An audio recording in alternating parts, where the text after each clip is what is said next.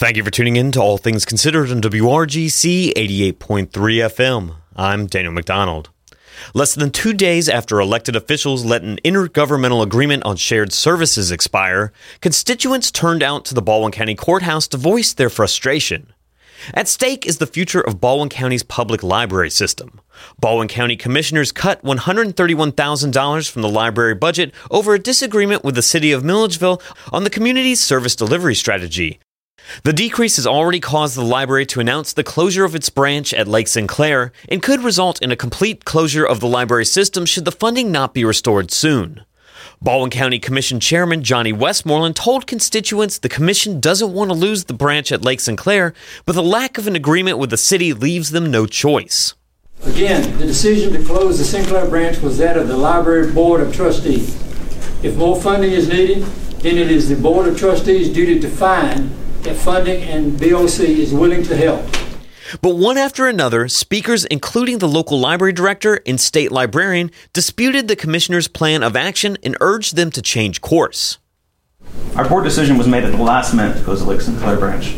We waited as long as we could. We cannot keep that branch open without full funding. If local funding is drastically reduced for fiscal year 2020, the Georgia Public Library Service and its parent agency, the University System of Georgia, will have no choice but to withhold state grants for the Twin Lakes Library System beginning in July of 2019. We are certain you do not want to be the only county in Georgia without a public library. We need to influence the kids from the cradle all the way up. We need that library. Please.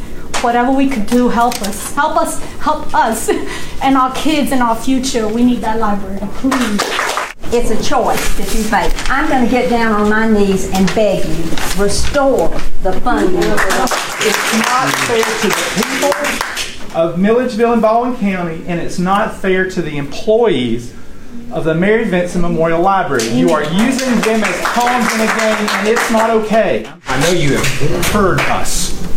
But are you listening? We have been loud and clear on our wishes. We don't care how. We don't care why not yet.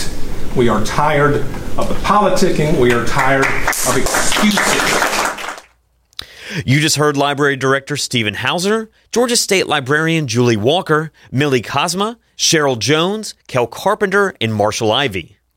Constituents' pleas did not go entirely unheeded. After a lengthy executive session to discuss service delivery strategy negotiations, commissioners directed County Manager Carlos Tobar to contact the Twin Lakes Library System Board of Trustees to find out exactly how much money it will take to keep the Lake Sinclair branch of the library open. For WRGC News in Milledgeville, I'm Daniel McDonald.